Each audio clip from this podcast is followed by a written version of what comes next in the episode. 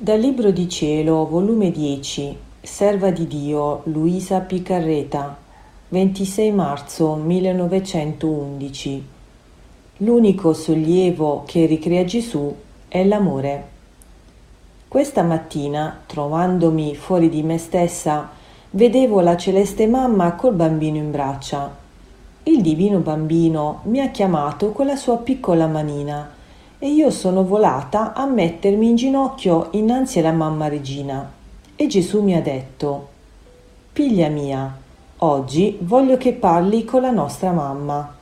E io ho detto, Celeste mamma mia, dimmi, c'è qualche cosa in me che dispiace a Gesù? E lei, Carissima figlia mia, stati tranquilla, per ora non vego niente che dispiace al mio figlio se mai sia incorrerà in qualche cosa che potrà dispiacergli, ti terrò subito avvisata. Fidati della mamma tua e non temere. Come la celeste regina mi rassicurava, così mi sentivo infondere nuova vita e ho soggiunto. Dolcissima mamma mia, in che tristi tempi siamo.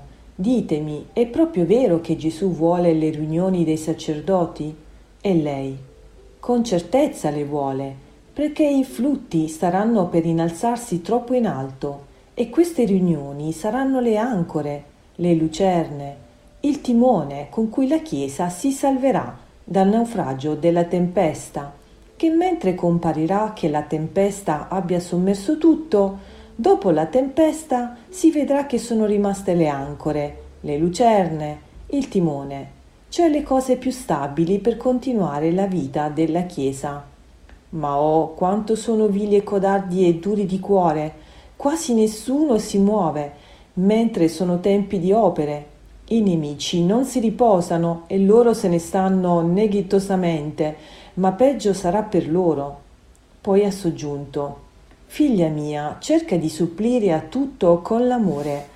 Una sola cosa ti sia a cuore: amare un solo pensiero, una sola parola, una sola vita, amore. Se vuoi contentare e piacere a Gesù, amalo e dagli sempre occasione di farlo parlare d'amore.